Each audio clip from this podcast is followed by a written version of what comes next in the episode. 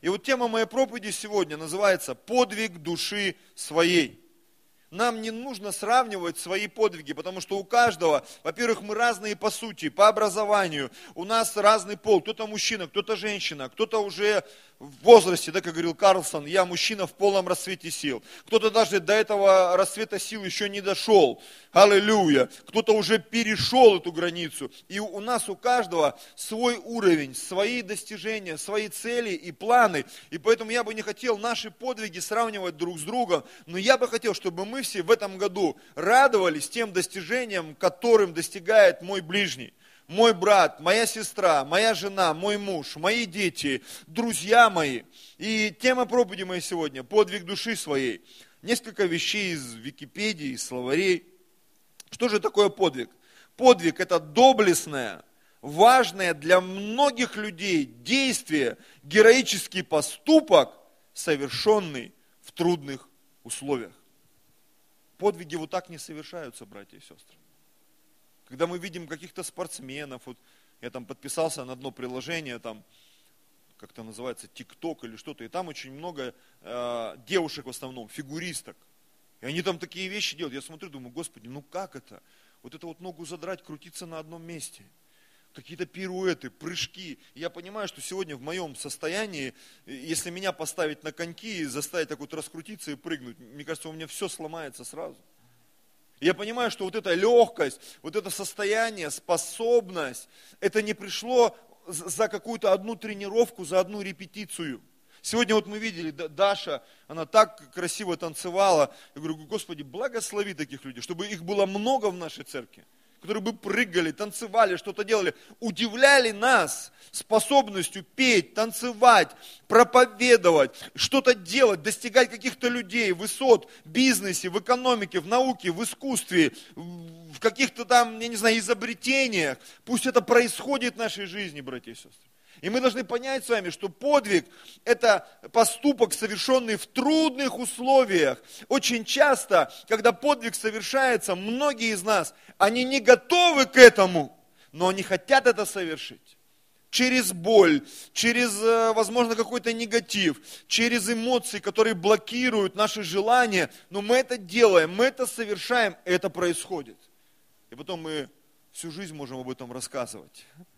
Как было тяжело, но я это сделал. И как здесь написано, что это доблестное и важное для многих людей действие. Очень часто наши подвиги, они вдохновляют других людей. И когда ты заходишь в интернет, когда есть люди там, они там по 100 килограмм скидывали, помните, там 200-килограммовые, 300-килограммовые люди. Или люди там э, совершали какие-то там подвиги, они куда-то там бежали. Или, э, я помню, кто-то, вот мы недавно общались в Индии, там один дяденька, у него заболел, заболела дочь или сын, и до больницы было очень долго добираться, потому что они жили в каких-то труднодоступных регионах Индии, и он взял кирку, и там то ли 10 лет, то ли 18 лет он долбил скалу и прорубил вход для своей деревни напрямик через скалу за 30 лет. И, и, и, как это не назвать подвигом? Человек взял ответственность за решение какой-то проблемы в трудной жизненной ситуации – Поэтому сегодня речь идет даже не о спорте, речь идет не даже не о науке, речь идет даже не просто о каких-то там способностях, речь идет о подвиге твоей и моей души. Когда мы видим что-то, и мы понимаем, да, это трудные обстоятельства, но это необходимо сделать. И неважно, я это сделаю в своей жизни или в жизни каких-то людей, но я буду инициатором, чтобы совершить вот этот поступок в трудных жизненных условиях и ситуациях. И соответственно, вытекает э, вывод, да, что часто люди, которые совершают подвиги, они становятся героями. Герои это не всегда накачанные люди, или как вот фильм «Чудо-женщина», да, такая доблестная амазонка. Иногда герои это люди, ты смотришь на них, ты даже понять не можешь, что это герой.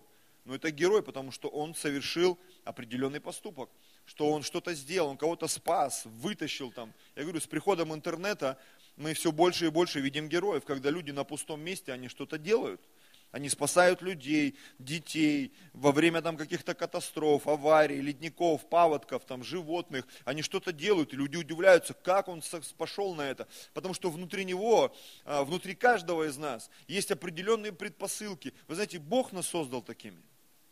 Бог нас создал такими, чтобы мы совершали подвиги. И я хотел об этом сказать в конце, но скажу в начале, что даже вот это состояние а, движения из веры в веру, или от веры в веру и от славы в славу, это и есть подвиги, которые мы совершаем. Аминь. Это путь героев. Это путь героев. И здесь написано, герой в переводе с греческого, я вот не могу прочитать э, какие-то греческие буквы, как это? Это доблестный муж, предводитель, человек исключительной смелости и доблести. Ты не можешь быть все время исключительно смелым и добрым, но в определенные моменты войны, там, трудностей каких-то, ты вдруг становишься исключительно смелый и добрый.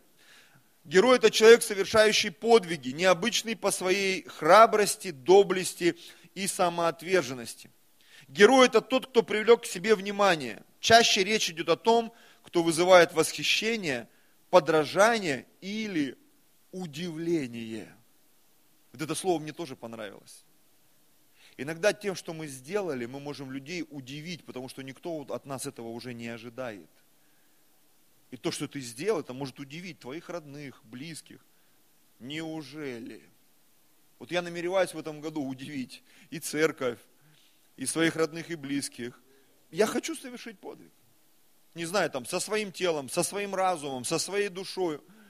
Но я хочу это сделать, потому что я понимаю, для каждого из нас, даже лично для меня, подвиг – это всегда свидетельство. А свидетельство – это один из инструментов, которым мы побеждаем дьявола, вообще-то написано. Мы побеждаем его кровью Иисуса и словом свидетельства. Кровь Иисуса – это подвиг, который совершил Иисус. Аминь. Я сегодня хотел бы начать, хочу прям прочитать эту главу, чтобы мы поймали эту суть. Сегодня речь идет о Рождестве, но я бы хотел поговорить о том, о том, что произошло в Пасху, да, ну как бы то ни было, давайте прочитаем Исайя 53 глава. Я где-то слышал, много раз об этом говорил, что в синагогах эту главу пропускают, ибо не знают, как ее объяснять до сих пор. Итак, Исайя 53 глава с 1 стиха. Господи, кто поверил слышанному от нас, и кому открылась мышца Господня. У Господа тоже есть мышцы. И эти мышцы, духовные, душевные или физические, они необходимы нам для того, чтобы совершать подвиги. Для того, чтобы преодолевать непреодолимое и достигать того, чего достигать э, бывает очень сложно. И здесь написано, ибо он взошел пред ним, он с большой буквы, и пред ним с большой буквы, Сын Божий, пред Отцом Небесным, он совершил подвиг, без которого мы бы с вами не были бы спасены. И здесь написано, он взошел пред ним как отпрыск, как росток из сухой земли, и нет в нем ни вида, ни величия. Мы видели его, и не было в нем вида, который привлекал бы нас к нему. Смотрите, когда Иисус родился – Библия описывает, он был как отпрыск. Отпрыск это что-то такое вот незначительное, какая-то почечка, какой-то нарост, какое-то что-то вот где-то сбоку что-то выросло, там, как росток из сухой земли. Сухая земля, стесненные обстоятельства, но этот росток, он появился, как надежда. Я не знаю, в каком состоянии сейчас твое финансовое положение, твое духовное положение, твое там физическое, интеллектуальное положение, но Бог в тебя верит. То, что ты уже здесь сегодня сидишь, это говорит, что Бог, Он а, поставил на тебя свою веру. Я помню, у меня в Библии, в старой где-то, в бумажной было записано, Бог в меня верит. Аминь. И вот как здесь Иисус, мы в нем, а, нет в нем ни вида, ни величия. Мы видели его, не было в нем вида, который привлекал бы нас к нему. У Иисуса не было вида героя. И ничто не предвещало того, что он совершит какой-то подвиг для планеты Земля. Он был презрен и умолен пред людьми. Муж скорбей и изведавший болезни. Мы отвращали от него лицо свое. Он был презираем, мы ни во что не ставили его. Он взял на себя наши немощи и понес наши болезни. И мы, а, а мы думали, что он был поражаем, наказуем и уничижен Богом. Представляете, Иисус совершал подвиг, а люди думали, что Бог его наказывает за грехи.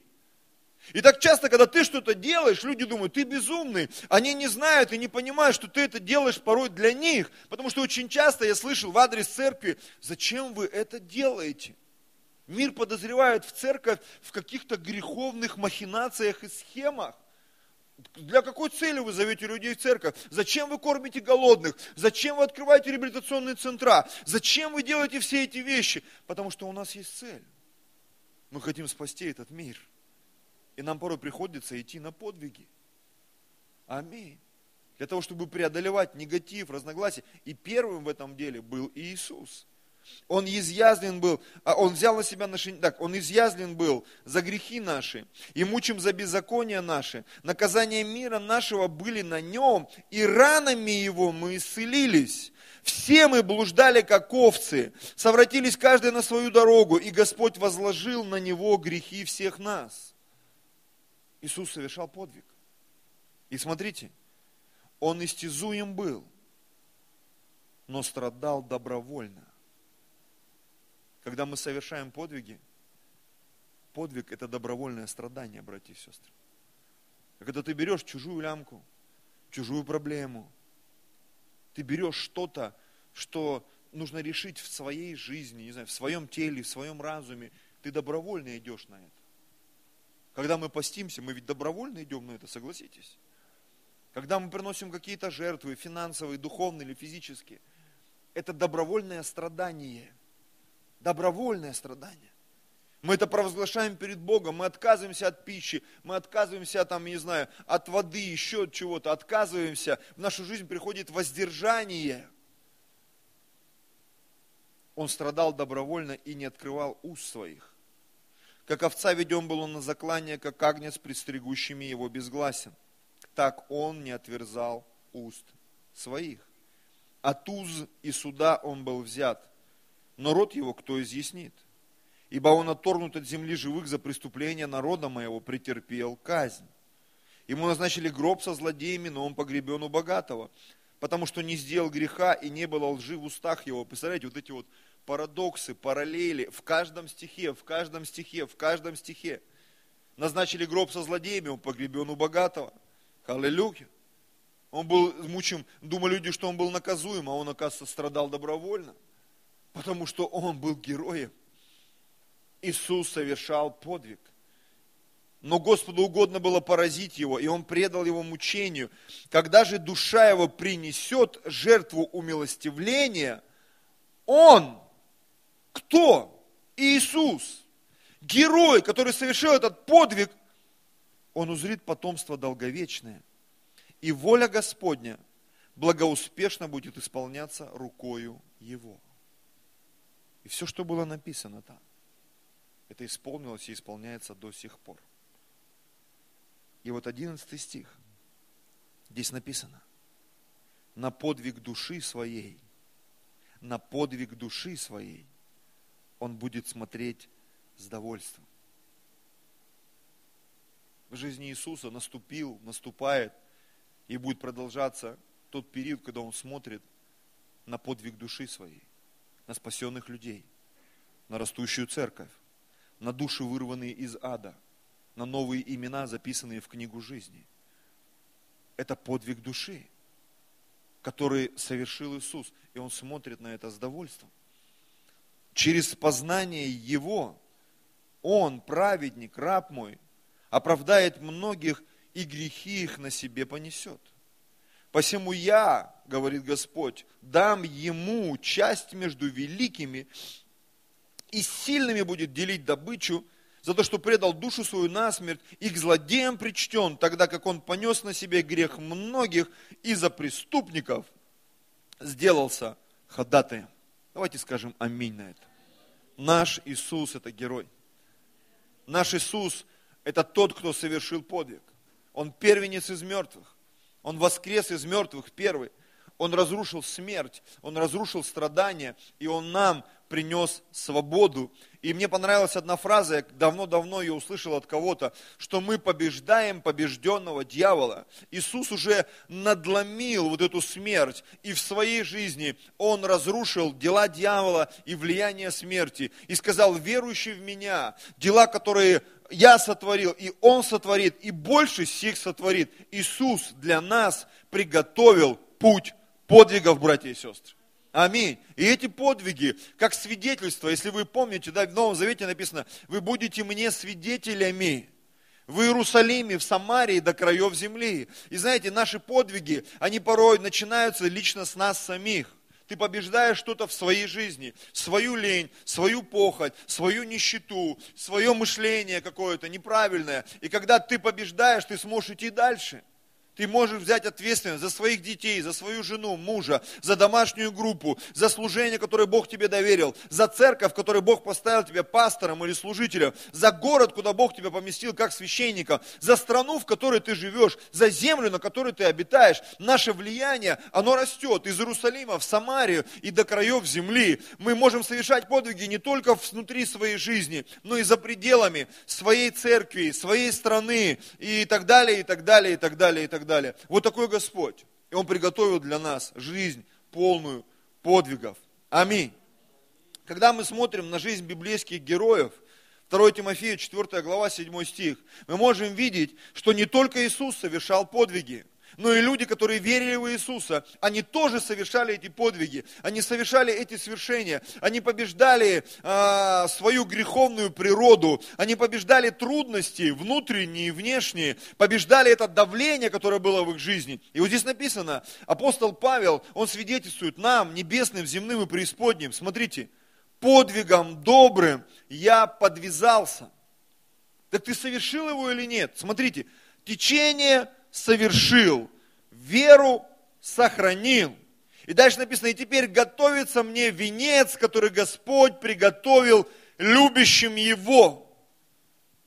Павел совершил подвиг своей жизнью, проповедью Евангелия. Он шел против Иисуса, он шел против церкви, но Бог однажды прикоснулся к нему.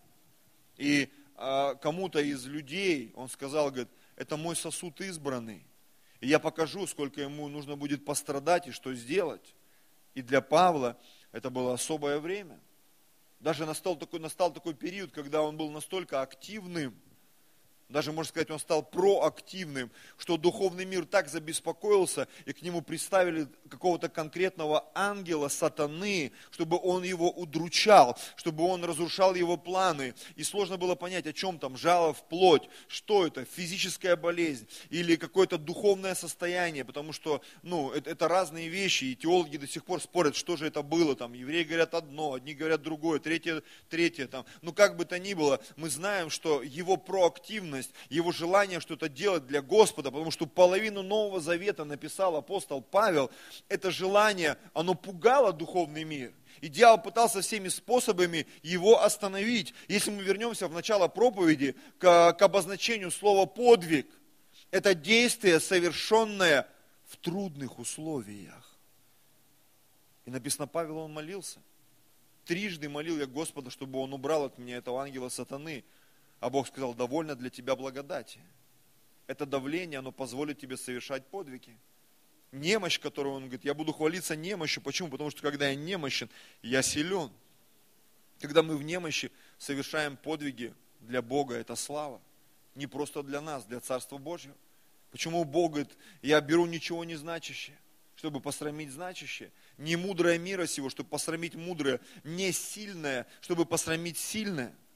Наш Бог вот такой. Он берет ничего не значащие средства, ресурсы и из этого творит свою волю. Поэтому, когда ты сегодня, может быть, посмотришь на свою жизнь, и у нас нет там миллионов долларов на счетах, и у нас нет, э, я не знаю, там, нобелевских, там, мы не лауреаты нобелевских премий, возможно, мы не олимпийские там чемпионы, или какие там еще высоты есть э, в этом мире, но Бог уже готов действовать через нас. Он готов совершать э, эти подвиги через нашу жизнь. Аминь. Колоссянам 2, 2 глава, послание Колоссянам. Павел пишет здесь, желаю, чтобы вы знали, какой подвиг я имею ради вас и ради тех, которые в Ладикии и в Иераполе, и ради всех, кто не видел лица моего во плоти. Сегодня мне понравилось, что наши сестры не побуждали нас к тому, чтобы свидетельствовать. В Библии есть еще одно место, там написано, если ты страдаешь, знай, что с тобой страдают и братья в то же самое время. Братья и сестры. Вы знаете, каждый из нас совершает какие-то серьезные и трудные вещи. Аминь. Если ты страдаешь или я страдаю, это не значит, что только мы одни страдаем. Страдают многие. Многие, они стремятся, стремятся к тем вещам, к которым стремимся и мы. И вот Павел, он как свидетель, да, как невидимые, возможно, вещи, которых никто не знает. Когда я смотрю на моих друзей, там, успешных пасторов или людей, как мне кажется, в 99% случаях из 100 это всегда было что-то, что мы сегодня в контексте проповеди понимаем как подвиг, который люди совершали, чтобы подняться на новый уровень. У кого-то были там, не знаю, аварии, кто-то потерял детей, у кого-то были трудности, у кого-то были дефекты там какие-то физические, духовные, э, душевные. И люди, сражаясь с этими дефектами, они двигались. И сегодня мы видим этих людей как успешных служителей, бизнесменов там. Кто-то не мог забеременеть, кто-то не мог э, э, делать какие-то вещи, они были сложными, но люди шли и делали – и сегодня мы знаем их как победителей. Но если вы начнете читать их биографию, слышать интервью, то, о чем они рас... и как они к этому пришли. У каждого есть, как мы любим, как мы не любим, а как мы говорим, да, скелет в шкафу. Вещи, о которых, может быть, не хочется говорить. Но это было в нашей жизни. Я помню, меня какой-то период раздражало то, что Джойс Майер в каждой проповеди, в каждой проповеди, которую я слышал, она говорила, мой отец меня насиловал всю мою жизнь, все детство мое. Я всегда думал, зачем она об этом говорит? Ну, ладно, ты раз сказал, зачем об этом говорить каждую проповедь?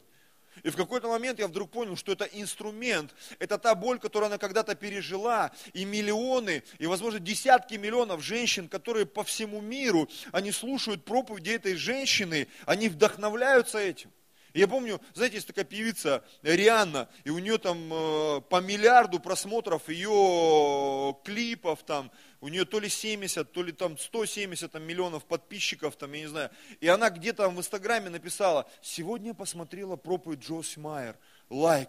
Я думаю, ого, такие люди, они тоже что-то смотрят. Ребята наши, кто ездит в Америку, говорит, на одной из конференций, говорит, мы смотрим, сидит какой-то паренек, и там дети пасторов, друзей моих, говорят, папа, это Джастин Бибер, это он что в церкви делает? Джастин Бибер в церкви сидит. Это человек, у которого там просмотров там полтора миллиарда, или сколько там, какого-то из его клипов там, или два миллиарда. Парень, который ищет Господа, да, он в странных наколках, но он ищет Господа. И он приходит на служение, там стоят два амбала, к нему не подойдешь. И он где-то, но он приходит в церковь, он садится, он славит Господа, он ищет его. И ты понимаешь, что ну, вот эти все вещи, они где-то вот плывут рядом, плывут рядом, и мы, глядя на все это, мы вдохновляемся. Мы вдохновляемся, вдохновляемся, вдохновляемся. Пусть в нашей жизни будет больше подвигов, братья и сестры. И пусть эти невидимые вещи, они происходят в нашей жизни. Я помню, когда мы поехали там а, в Латвию или где, я столько информации получил про бизнесменов, которые на самом деле были христиане. Знаете, вот есть такая компания, сейчас, может быть, она не так себе, Procter Gamble, там мыло, шампуни и все такое. И я читал эту историю, что мистер Проктор, он был верующий. И вот они когда повстречались, он проповедовал мистеру Гэмблу, призвал его к покаянию. Они совершили там какую-то сделку и пошли дальше делать. Там Колгейт, он был верующий, что-то там десятину куда-то отправлял, давал. Я не знаю, это может быть не до конца проверенная информация, но в Америке все может быть. И очень многие компании, которые мы сегодня пользуемся, и ты вдруг понимаешь, что люди, которые были у основания этих компаний, этих бизнесов, они свою жизнь посвящали Господу. Вот почему Павел пишет, я желаю, чтобы вы знали, какой подвиг я имею ради вас. Кто-то за нас молился, кто-то за нас верил, кто-то за нас страдал. Когда я 20 с лишним лет пришел, пришел назад, пришел к Господу, и рукополагали нашего пастора, это было 2 августа 1995 года. После служения меня в сторону отвел проповедник, который это делал. Он был человек верующий. Причем я узнал, он был пастором, что он был еврей из э, колена Левина, из рода Ааронова. Вообще удивительное стечение. И вот он отвел меня и начал мне пророчествовать. И он начал говорить, ты знаешь, кто-то из твоих предков не вошел в благословение, ты в него войдешь. И думаю, так интересно. Кто-то там напрягался, а я вхожу в благословение. Кто-то там совершал подвиги. И, и мне так хочется его узнать. Я думаю, приду на небо, разыщу обязательно, кто там, что сделал, почему сегодня мне так везет, я особо ничего не делаю, мне везет. Я понимаю, мне нужно совершить подвиг, чтобы те, кто будет после меня, мои дети или внуки, чтобы их вера, которая обитает во мне, чтобы их вера была тоже наполнена этой силой, жаждой. Аминь. Мы должны совершать эти подвиги, братья и сестры. Слава Богу, что сегодня есть интернет, и можно посмотреть проповедь, почитать книги, потому что тысячу лет назад этого не было. Мы не знаем, как верили наши предки, потому что это нигде не сохранилось. Нет ни фотографий, ни видео никаких, но есть Бог. Идем дальше. 1 а, Фессалоникийцам, 2 глава, 2 стих. Но прежде, пострадав и быв поруганы в Филиппах, как вы знаете, мы дерзнули в Боге нашем проповедовать вам благовестие Божье с великим подвигом. Что бы мы ни делали, ты скажешь, ты что-то там к музыкантам прыгнул, к тем прыгнул. Я верю, что дар каждого из нас, неважно кто ты, музыкант, танцор, красиво булочки печешь вкусно, или пиццу делаешь, или шьешь крестиком, вышивать умеешь, как кот Матроскин там, или, возможно, даже лучше. Что бы ты ни делал, рано или поздно, это может превратиться в инструмент в твоих руках. Благовестие, написано, с великим подвигом. Когда те инструменты, которые Бог тебе дает, ты их начинаешь использовать для того, чтобы люди спасались вокруг тебя. И знаете, что я понял? что те дары и таланты, которыми Бог нас наполняет, они даже не для нас. Они даны нам как инструменты для того, чтобы спасать других людей. Поэтому нам нужно старание. А сильное старание – это всегда подвиг. Как в Библии там написано, Павел писал, они сверх сил отдали, во-первых, себя Господу, во-вторых, нам. Когда ты совершаешь ради кого-то подвиг – ты идешь на жертву финансовую, духовную, физическую, ради того, чтобы кто-то пережил Божью славу. Когда мы читаем о финансах, помните, там написано, что видя опыт всего служения, во 2 Коринфянам 9 главе написано, многие прославляют Бога. Почему? Потому что ты их накормил, ты их одел, ты их обул. Я много раз говорил со сцены в нашей церкви, я говорю, вообще-то церковь, она должна заниматься милосердием. Во всех городах люди нуждаются, мне кажется, в Москве особенно, что все идут в Москву. Не каждый день, но очень часто мне что-то пишут, звонят, и в основном это связано с деньгами, жильем, еще с чем-то. Представляете, э, мы в эту ночь э, сидели вместе там э, узким коллективом в разных местах, и вот мы только гости разошлись. Мы только все разобрали, легли, знаете, я так, уже такое, дремота блаженная, звонит номер неизвестный. 4 часа ночи, думаю, ну 4 часа ночи, ну кто может звонить вообще? Поднимаю трубочку. Алло, это церковь, здрасте. Помогите, дайте денег на жизнь, там, все. Что, вы не можете помочь? Я даже ответить не успел, меня уже обвинили там во всем, в чем можно. Я говорю, а вы куда звоните? Ну что, пастор не может помочь, ну, все, все. Я говорю, вы куда звоните в 4 часа ночи? Так Новый год же, ну типа, так етать, можно звонить. Я говорю, подождите, вы куда звоните вообще? Я говорю, вы звоните в семью, к пастору, ночью. Ну, потом я уже понял, надо менять тактику. Говорю, что, в чем конкретно ваша нужда? Чем конкретно я могу вам помочь? Ну, видимо, там уже алкоголь начал действовать. Тишина просто в трубке была минут пять. И пришлось телефон отключить. И ты понимаешь, люди звонят, и они ожидают от тебя чего-то. И я как пастор, я понимаю, да, нам нужно вырасти здесь, в Москве. Нам нужно стать богатыми на всякое доброе дело и принимать людей, быть способными принимать людей. Но как я шучу иногда, да, люди тебе звонят, они едут в Москву в первый раз в своей жизни, и они не понимают, что в этом месяце он уже десятый или пятнадцатый, кто тебе позвонил. И он думает, что ты его примешь, он же не знает, что у тебя дома уже живут люди давно, не первый год, в твоей квартире. И что ты до этого уже кому-то помог. И для тебя это уже подвиг. Но мы многие ведь этого не знаем, братья и сестры. Нам кажется, какие москвичи там негостеприимные. Нет, мы гостеприимные. Просто у нас уже наступает момент порой, когда мы что-то делаем сверх сил. И для нас это тоже подвиг. И я в какой-то момент, честно вам признаюсь, я впадал в осуждение, думаю, Господи, ну почему вот мы вот и бомжей не кормим, там, и репцентра у нас там, то он появился, то его нету, и милосердие как-то у нас так тяжело идет. Но я понимаю, что для всего свое время. Мы все равно делаем какую-то работу.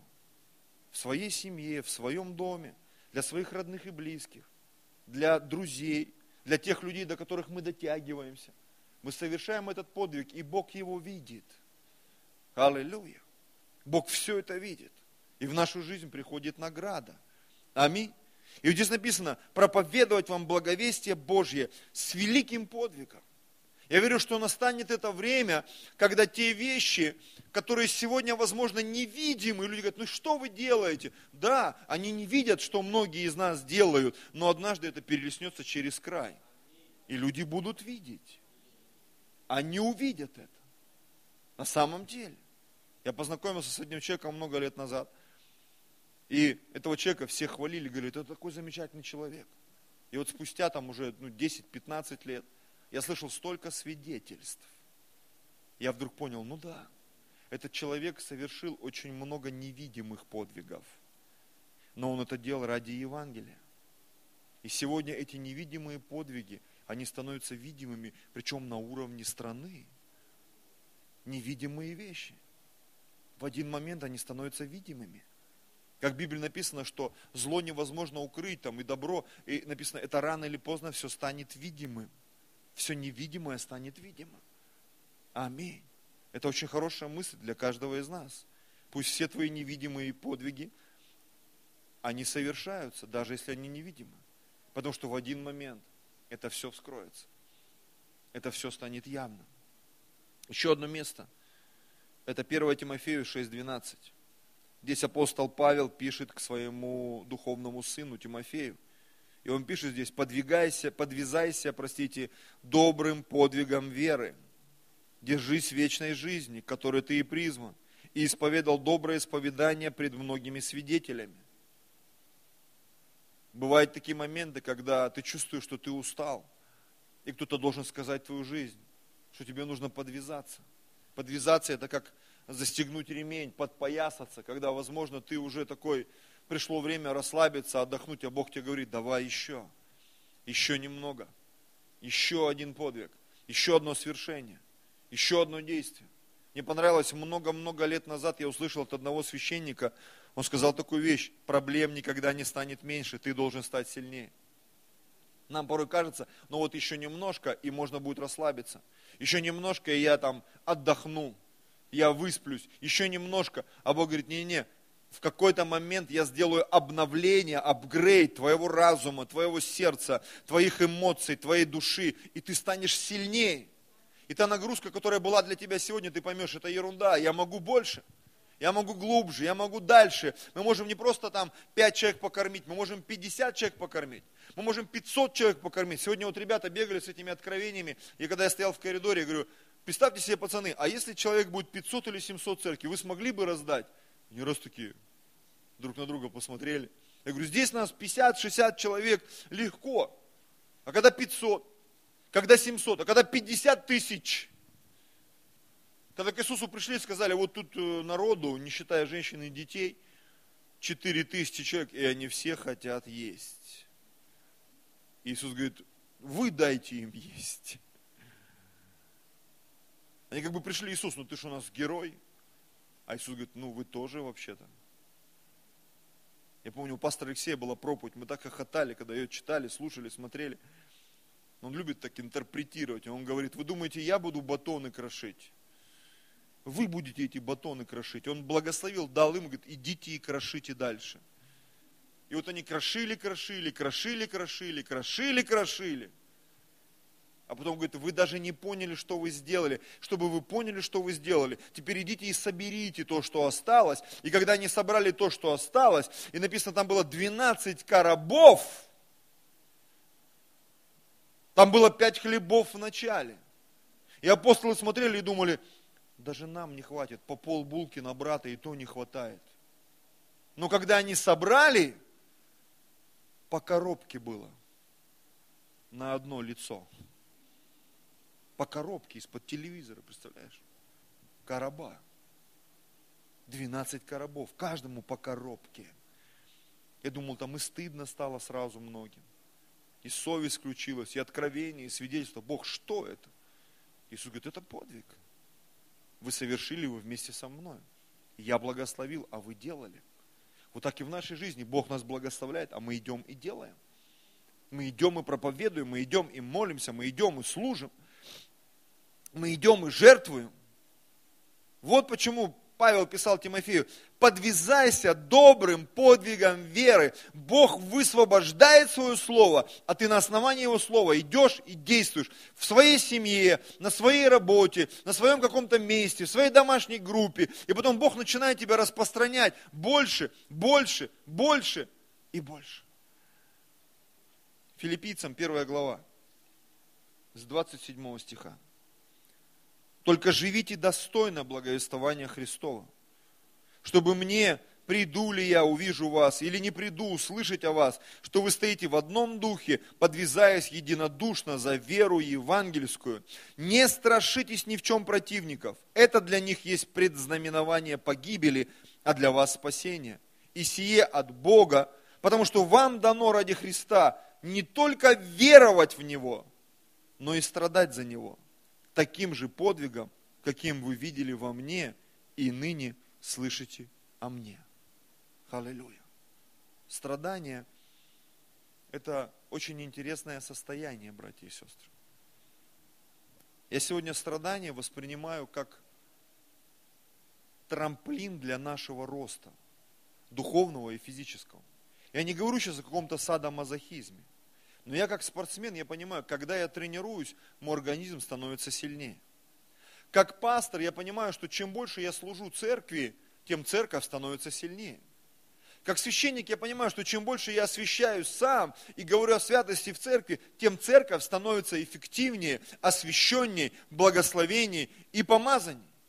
И поэтому сегодня для меня страдания, причем, как мы прочитаем, вернемся назад, да, Иисус написано, страдал добровольно – добровольное страдание – это всегда шаг к чему-то большему и великому. В Библии написано, страдающий плотью перестает грешить. Так вот, я бы желал, чтобы в нашей церкви не были страдания из-за наших грехов. Знаешь, когда ты так нагрешил, что страдания пришли как результат твоих грехов. Как в Библии написано, немного поспишь, немного полежишь, и придет как прохожий проблема, и как человек вооруженный, там беда но страдания добровольные, когда мы сами идем и атакуем свои проблемы, свои проблемы.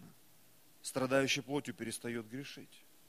Я знаю, когда я занят, э, там, не знаю, слежу за своим здоровьем, слежу за своим духовным состоянием, я читаю Библию, я молюсь, не всегда хочется, можно даже сказать правду, что фактически никогда не хочется особо что-то читать и особо молиться. Ну да, под настроением сказать, Господь, спасибо тебе за этот замечательный день, за эту замечательную пищу. А когда пищи нет, и день не замечательный, и работы нет, и муж объелся груш, и жена сатана, и дети там из чадия ада, да, и церковь какая-то непонятная, и пастор непонятно что городит, и люди, которые тебя окружают. И думаешь, Господи, что делать? А Библия написано, злостраждет ли кто из вас? Пусть молится. Весел ли кто из вас? Пусть поет псалмы. То есть напрягаться надо всегда. Напрягаться надо всегда. Это особенное время и особенное место. Еще одно место. 1 Коринфянам, 9 глава. Не знаете ли, что бегущие на ресталище бегут все, но один получает награду? Так бегите, чтобы получить. Мне хочется задать самый простой, банальный вопрос на основании этого стиха. За что дают награды, братья и сестры? Ну точно не за красивые глаза, ну согласитесь. Хотя и сейчас и за красивые дают, но опять же, посмотрите конкурс красоты хотя бы один. И ты понимаешь, там, чтобы тебе за красивые глаза дали конкурс, там так нужно напрягаться. Ходить в купальнике и не только улыбаться, что-то говорить, красить. Еще конкурс для красоты, не знаю, они там как Олимпийские игры у них иногда. Чего они там только не делают. Награды дают за подвиги, медали дают за подвиги. Очень многие вещи дают за подвиги. Золотую медаль люди получают в, э, в школе не за красивые глаза или серебряную. Красный диплом, понятно, что там можно купить, но настоящий диплом, и нужно за старание, за то, что ты совершаешь и делаешь. И это всегда так. Смотрите, все подвижники, это слово подвижники, Кто это такие? Это такое старославянское слово. Это люди, совершающие подвиг, братья и сестры. Кто не понял? Спортсмены. Люди, которые стремятся к совершению чего-то сложного. Так вот, смотрите, все подвижники воздерживаются от всего. Те для получения венца тленного, а мы не тленного. Несколько мыслей. Подвиги бывают разные, и награды бывают разные. Я уже говорил, это может быть в сфере спорта, шоу-бизнеса, науки, искусства, культуры или духовного мира. Мира человеческого, в котором мы с вами живем. И для кого-то те вещи, которые мы делаем, они непонятны. Я вот пару дней назад смотрел в очередной раз, может быть кто-то знает, в 78 году в тайге, там в Хакасии, Кемеровская и Хакасская, там вот это вот, э, как они называются, там республика, Кемеровская область и республика Хакасия, как-то так. Вот там на стыке, там сначала это Хакасии принадлежало, сейчас Кемерово или наоборот. И там вот в тайге на самолете увидели, потом пришли геологи, нашли семью старообрядцев, которые еще в 30-е годы ушли, они даже про войну не слышали. И там они уже все умерли, осталась там самая младшая дочь Агафия, 73 года. И они живут в таких условиях, я тебе скажу. Врагу не пожелаешь. И вот все передачи, которые про нее я посмотрел, там такая мысль, что подвиг, подвиг, подвиг, она совершает подвиг. Подвиг, жизненный подвиг. Что вот они ушли от мира, живут, страдают там. А, скажем так, необходимости или об эффективности этой подвига можно поспорить, но это ее выбор. Выбор этой Агафии, ее братьев, там, ее отца, матери. А какой подвиг совершаем мы, братья и сестры? На что мы идем, на какие жертвы? Мне хочется, чтобы этот год, год 2019, пусть он станет годом подвига в нашей жизни. Возможно, ты чего-то уже добился и достиг, но пусть это будет особенный год. Мне вспомнилась одна притча – мы же не рассказываем идиоты в церкви, но притчи можем рассказывать. Это связано как раз вот с годом китайской этой свиньи, там, как там, знаете, в сельском хозяйстве была конференция, собрались там петухи, курицы, свиньи и решили, вот надо поднимать хозяйство на новый уровень, надо как-то помочь нашему хозяину. Нужно совершить подвиг. И вот курица предложила, ну давайте каждый что-то от себя принесет. Я вот яйцом могу, а свинья может окорок. Я понимаю, что яйцо это не подвиг. А вот окорок это подвиг. Потому что нужно немножко что-то отрезать от себя. Да? Так вот мы иногда как курицы, я принес яйцо, халилюя. Но это естественно. Это заложено природой. Но есть вещи, которые, они действительно для нас жертва. Что-то серьезное, сложное. И ты понимаешь, мне приходится чем-то жертвовать, чтобы это совершить. Еще одна очень интересная мысль. Всем, кто собирается совершить подвиг, приходится воздерживаться от всего. Это то, что мы прочитали с вами в 25 стихе. И вот филиппийцам в 3 главе, с 7 там, по 27 стих, я просто сделаю небольшие из контекста вырезки. Там написано, это апостол Павел пишет, все, что для меня было преимуществом, то ради Христа я почел щитою, да и все почитаю читою ради превосходства познания Христа Иисуса. Смотрите, для Него я от всего отказался, и все почитаю за ссор, чтобы приобрести Христа все подвижники воздерживаются от всего. Павел говорит, я хочу достичь Христа, как Он достиг меня. И ради Него я от всего отказался. Подвижники, люди, совершающие подвиг. Нам от чего-то приходится отказываться. Братья, я не почитаю себя достигшим, в 13 стихе написано, а только забывая заднее, простираясь вперед, стремлюсь к цели и почести высшего звания Божия во Христе Иисусе. подвиги бывают разные. И награды бывают разные. И вот Коринфянам, будем заканчивать. 1 Коринфянам, 9 глава, возвращаемся в нее, 26-27 стих. И потому я бегу не так, как на неверное, и бьюсь не так, чтобы только бить воздух, но смиряю и порабощаю тело мое, дабы проповедуя другим, самому не остаться недостойным. Мы можем других людей побуждать к подвигам, но наступает такой момент, а ты сам совершаешь подвиг или нет? А что в твоей жизни происходит? Твое тело смиряется, ты обрезаешься от чего-то, очищаешься, ты чего-то достигаешь. А сколько людей спаслось через твою жизнь? А ты участвовал в программах церкви, сколько ты пожертвовал? Что на твои деньги удалось купить? Что ты сделал, чтобы церковь, она стала более влиятельной в этом городе? Твоя домашняя группа, твое служение. В каком статусе ты сегодня? Ты прихожанин, ухожанин, ты приходишь, чтобы тебя прокачали, или ты приходишь, чтобы что-то принести? Дар, талант, способность, желание. И знаете, я увидел такую вещь.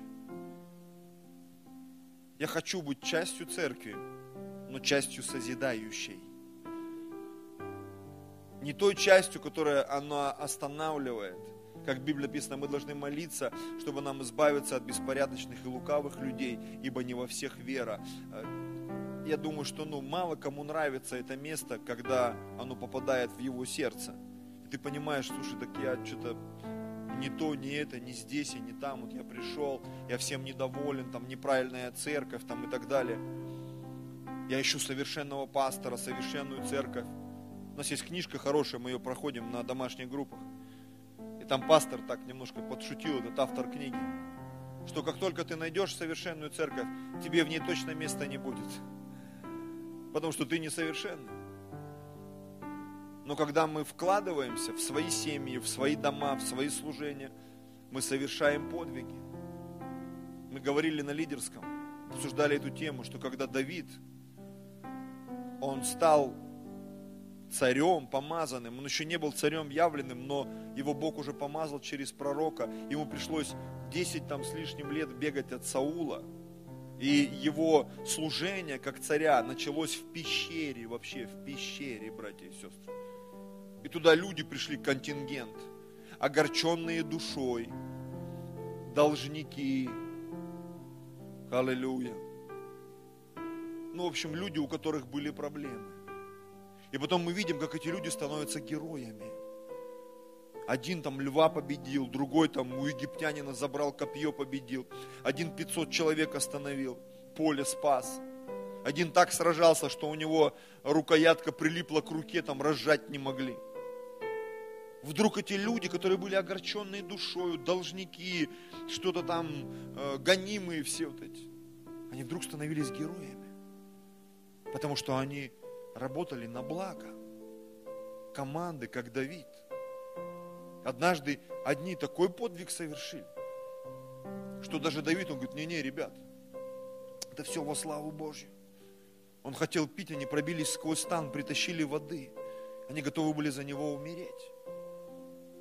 И я сегодня понимаю, я как пастор, как часть церкви, а что я делаю?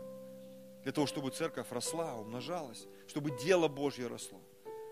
Не просто даже наша поместная церковь, потому что мы учимся приносить плоды и совершать подвиги для нашей поместной церкви. А потом и для церкви в принципе, потому что Бог начинает нас использовать. Когда мы идем в другие церкви, делимся служением, делимся своим опытом, возможно, даже за рубеж. Почему нет? Все начинается с простых и маленьких вещей, братья и сестры.